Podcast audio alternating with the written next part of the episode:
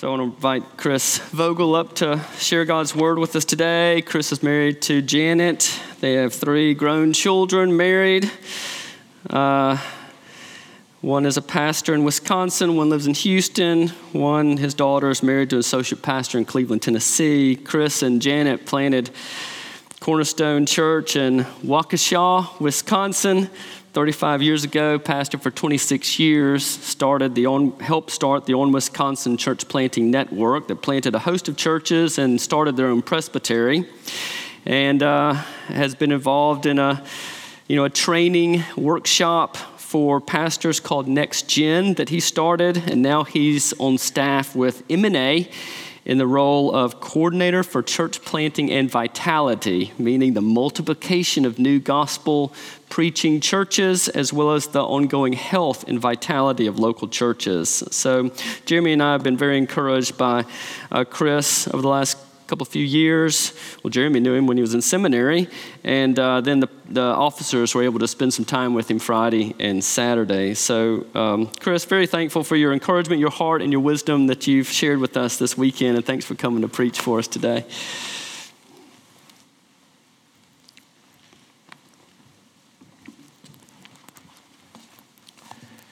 It is indeed an honor and privilege to be here with you all and the opportunity to be with your elders and deacons yesterday and with, with many of you in Sunday school at the, at the first hour. Uh, turn with me, if you will, to 2 Timothy chapter 2, verses 1 through 7. And as you turn there and before the reading of the word, just want to uh, by way of introduction, just start off by, by saying you, you may have heard the phrase past performance is no indicator of future success. It might be on a mutual fund prospectus, an investment disclosure. It's true of all of life. Parenting success with a four year old, if that ever does happen, is never a guarantee of success with a 14 year old. Acing the test early in the semester doesn't mean you won't have a problem on the final. Making your boss happy on Monday does not give you a pass on Friday. The same is true in sports. It was true in uh, Beijing, the 2008 Olympics, when U.S. track and field had a reminder of that. You see, the U.S. track and field for 100 years dominated the 4 by 100 meter relay. They set world records 17 times. They won gold 15 times. In that 2008 approach, they wanted to bring gold home one more time. So they, they formed an elite relay team. They got the best of the best.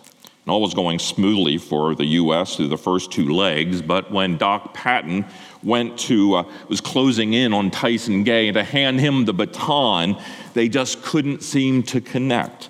Patton made that final lunge before he was uh, leaving the, the, the zone in which he could pass the baton, but as Gay's hand closed, the baton wasn't in it, and the baton bounced off the rain slickened track. The crowd gasped. What happened? Well, Carl Lewis, who himself won two Olympic golds in prior Olympics, had been a longtime critic of the way the U.S. track and field does its relays. He pointed out all the problems, the fighting among staff and volunteers, agents, administration, what have you. But there was another problem that was pointed out it was the runners themselves. See, they were all the best. Well, why would that be a problem? Well, in a relay race, your fastest runner runs the last leg, he brings it home. Well, they had all fourth leg runners. There's a problem.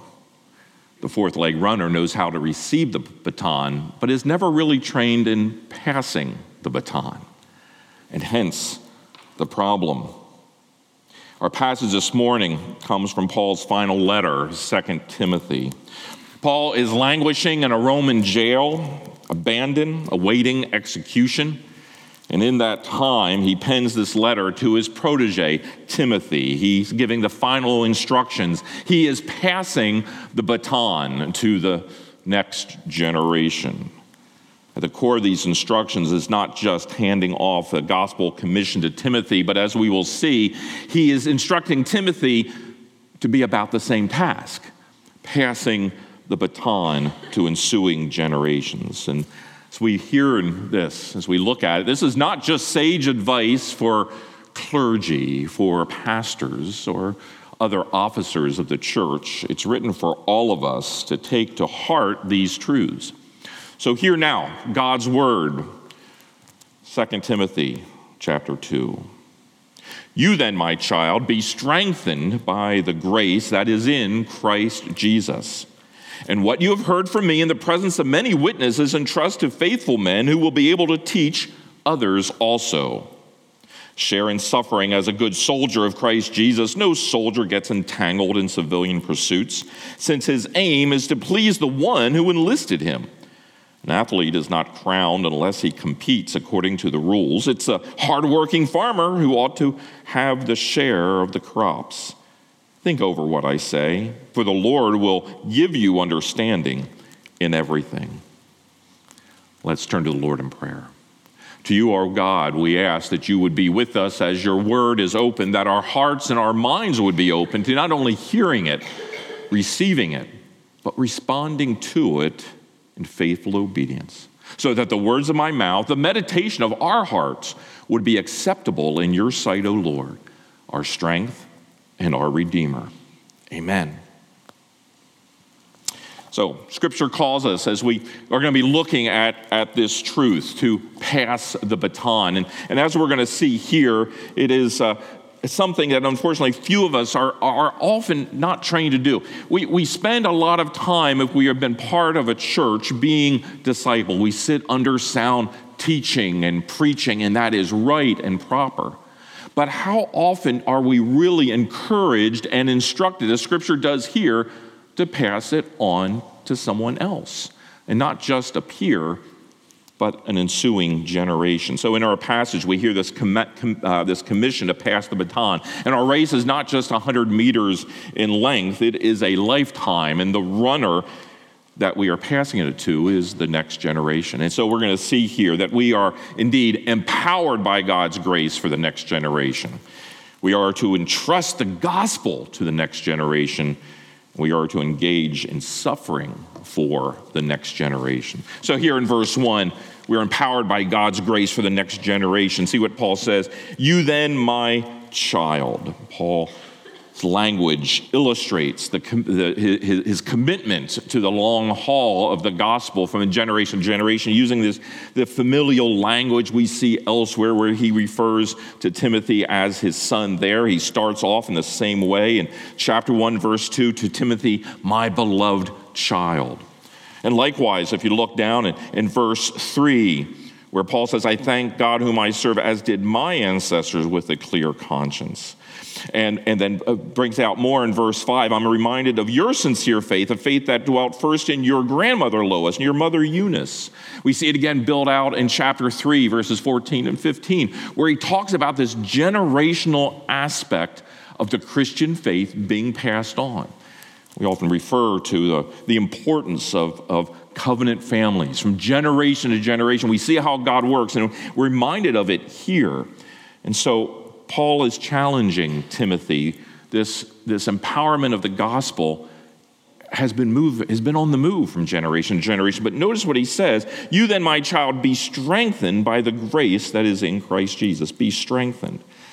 Paul challenges Timothy to be empowered or strengthened here. This is the first of three commands we're, we're going to be looking at here kind of wonder, and has often been speculated as Paul is reminding Timothy of this, this is not perhaps Timothy's natural state. Sometimes he's been referred to as timid Timothy, you know, he, he, he may be shy, uh, be a little bit more shy and, and reticent. And it's interesting where Paul says to you, um, uh, my child, be strengthened by the grace.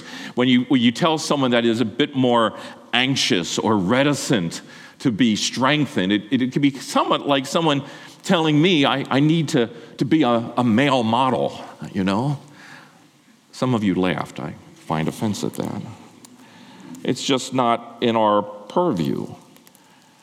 But what is he doing here? Well, he's doing for Timothy what we need to do for each other, pointing to where our hope is found. See, this, this comes up earlier, up in chapter 1 and verse 6 and 7, where Paul says to Timothy, For this reason, I remind you to fan into flame the gift of God, which is, which is in you through the laying on of hands, for God gave us a spirit, not of fear, but of power and love and self control. Fanned into flame. The understanding there is we, we, we look for this great fire, but for a lot of us, it's a flickering wick, it's a, just some sparks.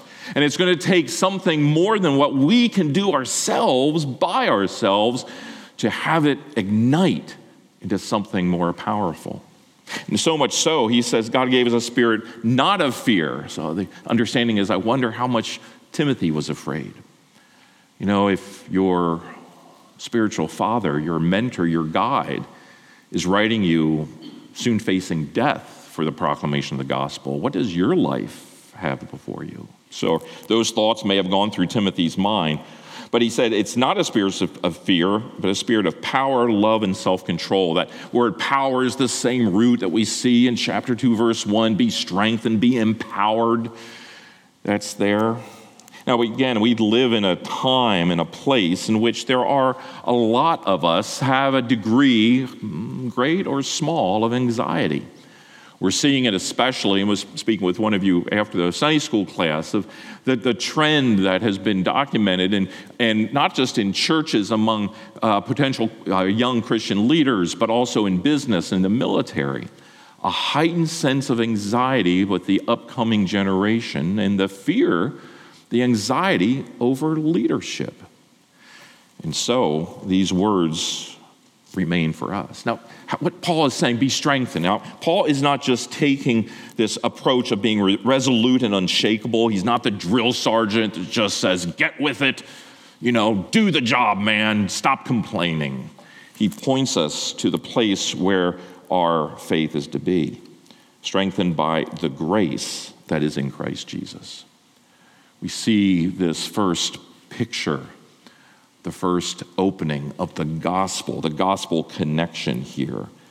The starting point when discussing how we are to move from one generation to the next, especially when we are, are concerned and fearful of what is going to come down the pike and where the world is going and what will the next generation do, to be able to stop and say, listen, we can't do it ourselves.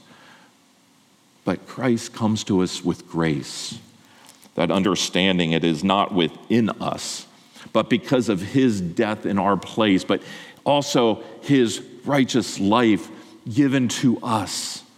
We'll see how that works out in this whole context that, that, that we can do this work not by our power, but because of his death and resurrection for us. It's very much what he says up in chapter 1, verse 9 when he says he saved us and called us to a holy calling, not because of our works, but because of his own purpose and grace, which he gave us in Christ Jesus before the ages began.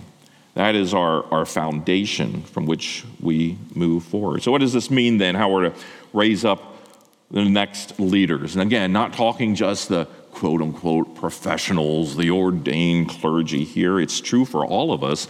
It's true for how we speak and act with anyone who is, if you will, younger than us. Maybe your children, your grandchildren.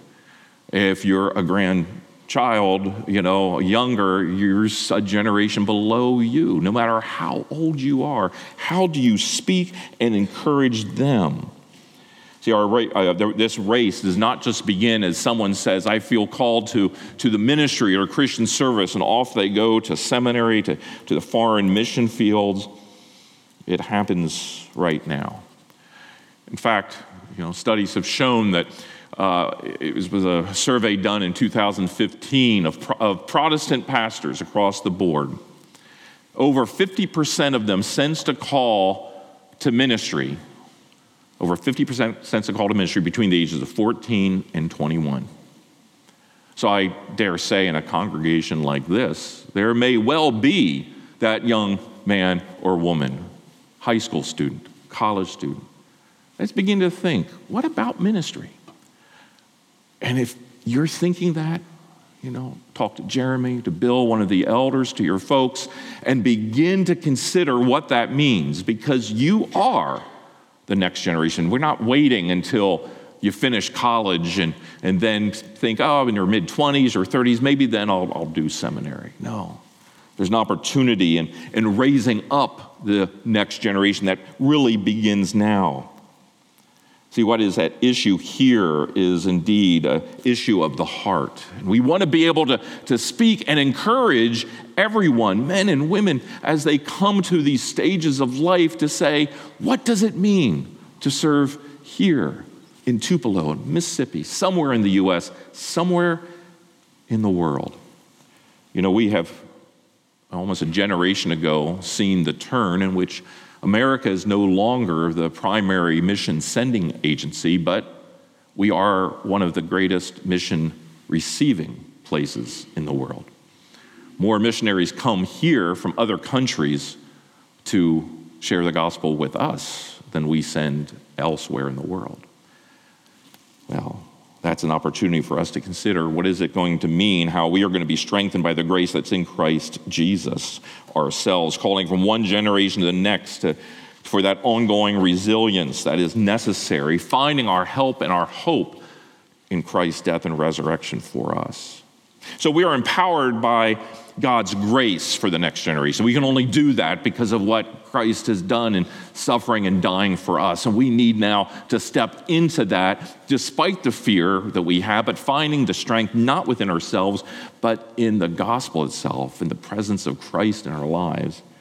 But then, secondly, we are to entrust the gospel to the next generation. It's not just enough to be empowered by grace, but we now have to pass the baton. Verse 2 and what you have heard from me in the presence of many witnesses, entrust to faithful men who will be able to teach others also.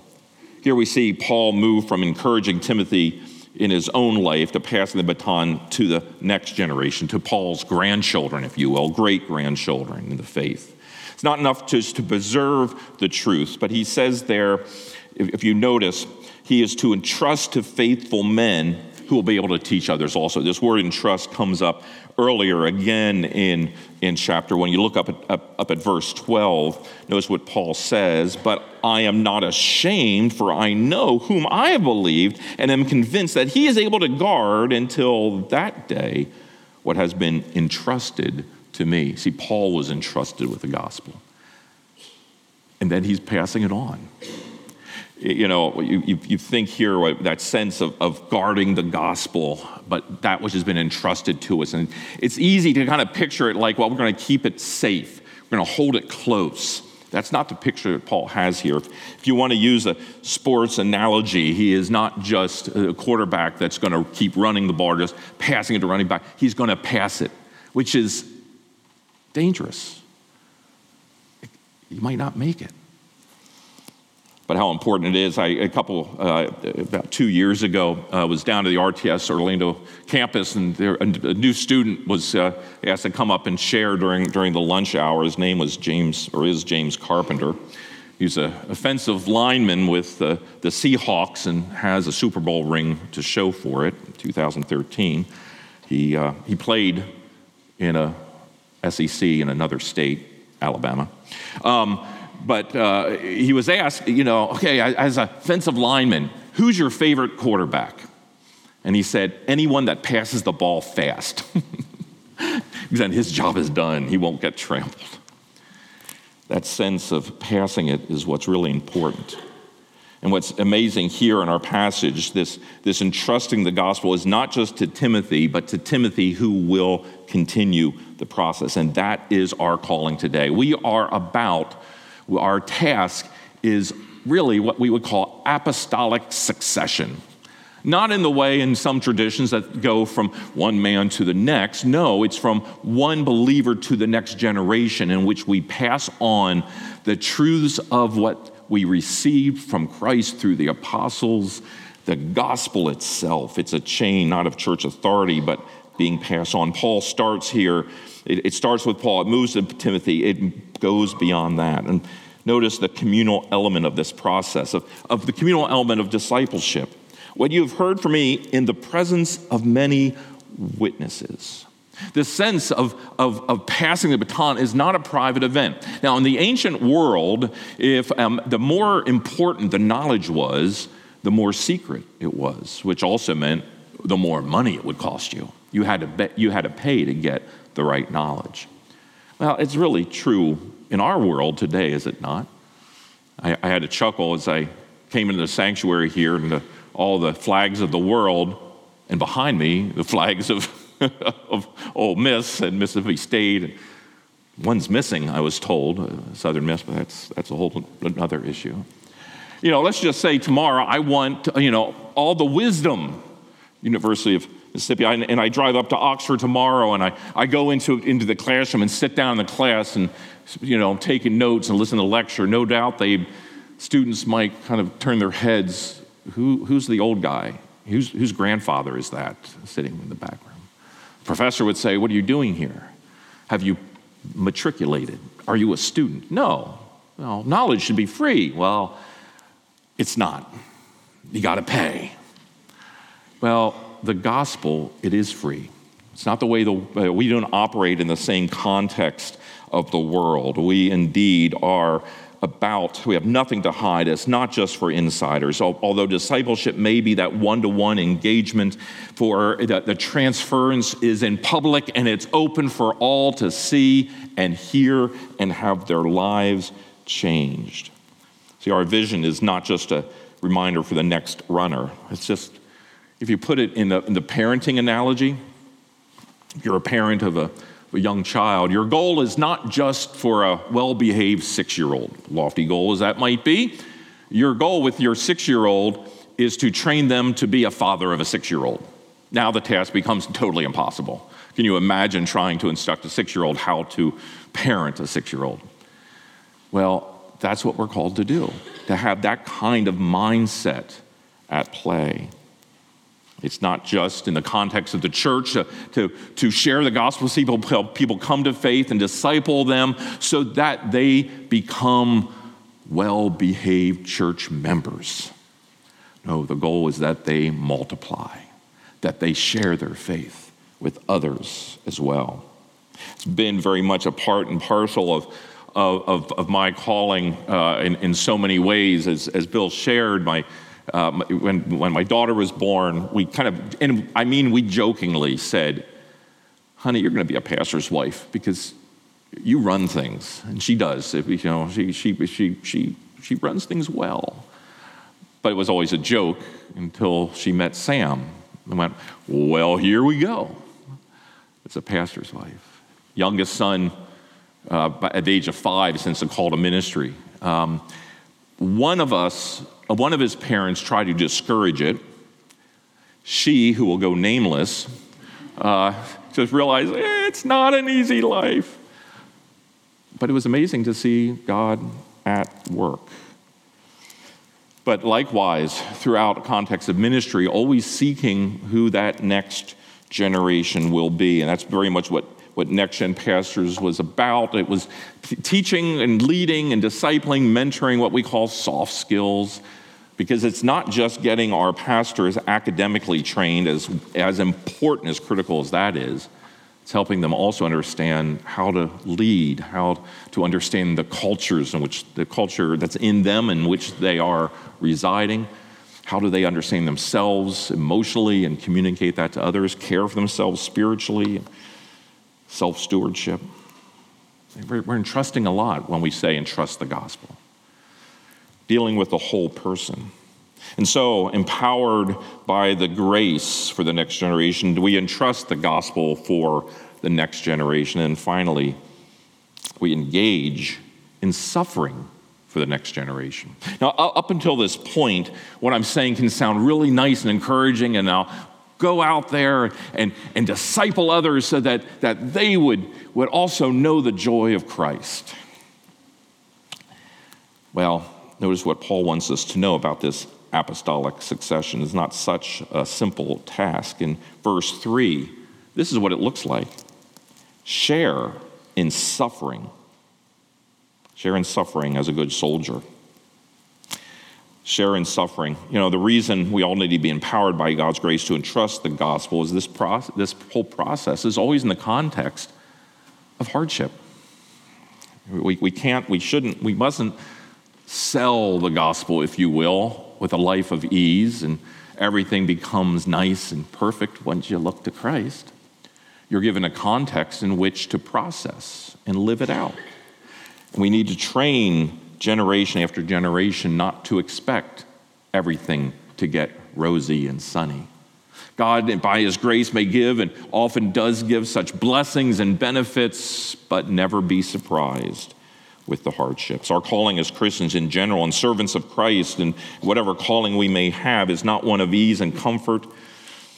Our greatest need is not merely the acquisition of truth nor making the world a nicer place in which to live. It's what Paul says up in chapter 1, verse 8. Therefore, do not be ashamed of the testimony about our Lord, nor me of, um, nor of me, his prisoner, but share in suffering for the gospel by the power of God. You know, that whole process is so important. It was Martin Luther who said that a religion that costs nothing, that suffers nothing, is worth nothing. To make this point, Paul engages in, in three metaphors share in suffering as a good soldier. He describes that, verse 5, as an athlete, and then verse 6, as a hardworking farmer. Now, the, the benefit of metaphors is to help you make the connection because you can associate with them. And I always found it interesting these three metaphors the soldier, the athlete, and the farmer, uh, just given who I am, they don't always resonate. I came of age in the late 60s, early 70s, in which soldiering at that point was not valued as it is, and probably so today. And I also grew up in a context, although not among this tradition. I grew up in Lancaster County, uh, Amish and Mennonite who are pacifists. So, this idea of soldiering, that, was not part of the, the culture, if, if you will. The next one, the athlete, you know, it, it, that wasn't my, my first, first thing. Um, I, I, and actually, you know, I, I, was, I was a student until I was oh, about 32, going through college and then seminary and then going on five years for a PhD. So it's kind of a, of a, joke, so much so, one of the, uh, and this is like understanding the, the hardworking farmer. Uh, there was a deacon in, in my church, he was a drywaller and just did this great job. Well, he would joke with me and, and my associate. He, you know, he would shake our hands and go, "Oh, they're so smooth." Uh, so much. He, he, called us kitty softballs. You know. Now he didn't realize I got a paper cut the other day, and that stung really bad. Now I spend my life in books and, and writing and such. So I look at this. I go, "Okay, what do you mean?" Well, let's take these apart. Verse 3 the good soldier, no soldier gets entangled in civilian pursuits since his aim is to please the one who enlisted him. There's a single minded devotion when it comes to a military personnel. Imagine the soldier who complains about his living conditions. He doesn't like loud noises, and please stop telling me what to do. I can think for myself. That's not a good soldier. In fact, the image of a soldier suggests some awesome qualities a proverbial obedience, a deep loyalty. The, the story of the famous French general in World War I, Marshal Foch, who once, when commanding one of his officers, told him, You must not retreat, you must hold at all costs. To which the officer replied, Well, that will mean we all die. And Foch said, Precisely. And he obeyed the order. That is hard suffering. And the battle in which we are engaged means we must understand the cost. But with single minded devotion, unflagging loyalty, join in the sacrifice. The, the image of the first responders in 9 11 rushing up the stairs case in the World Trade Center as everyone's fleeing for their life. Count the cost, single minded devotion. Interestingly, um, shortly after Paul's time, but, but during that period, there was a, a Roman code for the military called the Code of Theodosius, in which the Code of Theodosius said, We forbid men to engage in military service to engage in civilian occupations. So, so no, not National Guard or reservists, you know, they, they were full time soldiers. Now, that did not mean they pulled out of the community. They were just focused on what their job was in the community as military, single minded. The second one there that's listed is that of the athlete. An athlete is not crowned unless he competes according to the rules. Again, there are perhaps many reasons. I'm not an NBA superstar. Um, the primary reason, okay, height is probably one of them, but it's also discipline, practice. The athlete engages in rigorous exercise. When I was 10 and 11, we had a basketball court out in the yard, and, and you know, as any 10 or 11 year old, I said, I can do this, you know, and had my, my own heroes at the time. And, and uh, would sit and do three free throws and try to, to, to do a layup, and at 10 in a full size, it just doesn't work real well. And I lost interest and pursued other things. Wasn't the, that sense of, of discipline. Well, that sense of hard work here is extremely important. And as it says, you don't even get a crown unless you compete according to the rules. The, the, the, the, rules in Paul's day to win a crown in the Olympiad or in the Isthmian Games, um, they, they had a, a requirement. You had to show and verify that you spent at least 10 months in full time training. Now, most Olympians go, 10 months, I wish it was that easy. But still, you, you couldn't sign up, you couldn't participate, no matter how good you were, unless you followed the rules 10 months of training. In uh, April, uh, April 21st, 1980, uh, a woman named Rosie Ruiz crossed the finish line of the Boston Marathon with, with a record time, two hours, 31 minutes, 56 seconds. It was the fastest run ever for a woman. However, uh, suspicions quickly mounted regarding uh, Ruiz's almost from the beginning. Uh, the men's winner, Bill Rodgers, who had won the, uh, came in first three times in Boston through the years, noticed that Ruiz just couldn't recall many things that most runners did know, the intervals and splits. Other observers noticed that Ruiz was not panting. She wasn't coated in sweat, and her body wasn't quite that lean and muscular physique of a long distance runner. The reason was simple. She started the race, jumped on a subway, spent a couple hours waiting it out, and at the last moment came out of the subway and crossed the finish line. Now, I want to be honest with you. If I'm going to run a marathon, that's my kind of marathon. It, it, but it's also cheating. She broke the rules. She suffered, she refused the, the hardship, the training, and was stripped of her prize. It's really what we're called to be and to do. With the context of suffering, the attempt to avoid it or situation that might lead it, it's really a breach of the rules. The third metaphor there is that of the hardworking farmer who ought to have the first share of the crops. You know, of all the three, the farmer has the least notoriety. There's no victory parade, no winner's platform as there is for the athlete. For the farmer, there's toil, time, hard work. And they receive the benefits of the soil, what they put into it. We're reminded of that hard work, the striving, the patiently enduring nature of farming is really what we're about. No easy answers. You want to reach Tupelo? That is tremendous. Is it going to be easy? No, it's not. Is it necessary? It certainly is. Now, what do we do with all of this? We see in verse 7 we're called to reflect on these truths. Think over what I say, for the Lord will give you understanding in everything. Now, part of me gets a little annoyed with those kinds of instru- instructions. He's saying, go think about this, and you'll know what to do. I'm the kind of person, I, I, want an answer. Just give me, a, give me three points. Go, go do this, and, and, and Jesus will love you more. And that's short circuiting discipleship. Think about what this means for you. Pay attention to what is said, connect the dots. Because false teaching will say you should be free of suffering. And I'm easily beckoned to a life of ease. You know, having this point in life, putting in 40 years and, and gospel ministry in various forms and coming to that place in which culturally, you know, I can say just in a short while, I can kick back and let my investments take me from there. And for me and my calling? No. The sense is there is much more work to be done. There are batons to be passed because there are batons being dropped all the time.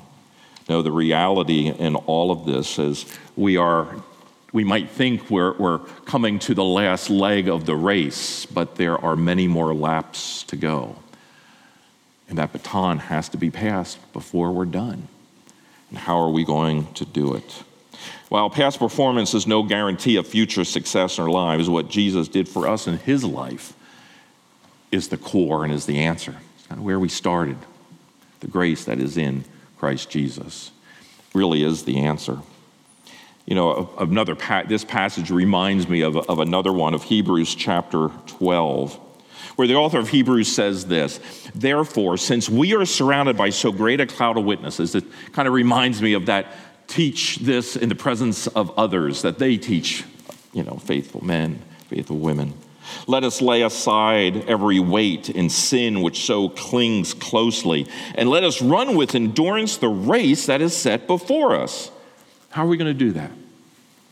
Verse 2 Looking to Jesus, the author and, um, I'm sorry, the founder and perfecter of our faith, who, for the joy that was set before him, endured the cross, despising the shame, and is seated at the right hand of the throne of God we have a race before us.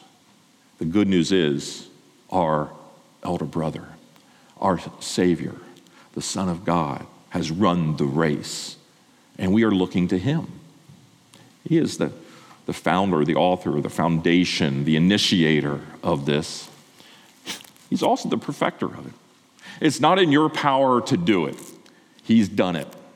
Your call is to look to Him and trusting his grace to have you to do it. And so when you are weary and tired and say, I just don't know who to disciple, people don't listen, to stop and seek His face, to consider the things that Paul says here and go, Where am I to go, Lord Jesus? What am I to do for the future? The good news of the gospel is that there is more grace than you ever realize for you and for me. It's not just in the, obviously, in the truths of what we proclaim each and every Lord's Day morning, it's found here before you. Any good athlete is going to eat well as well as train. This is eating well. It's looking to Christ, his death for us, his righteousness covering us, his body broken, his blood shed, and so, as we come to the table and consider these truths, finding the strength and the help that we need, not in us, but in Christ and in Christ alone. Let's pray. To our gracious God, we give you thanks and praise for this, your word, for the encouragement in it that we would indeed live in light the truth of the gospel, that through it you would strengthen, nourish, and use us as we move from here into the world in which you've placed us to be the beacons of light of the gospel. And all for your glory, we pray. In Christ's name, amen.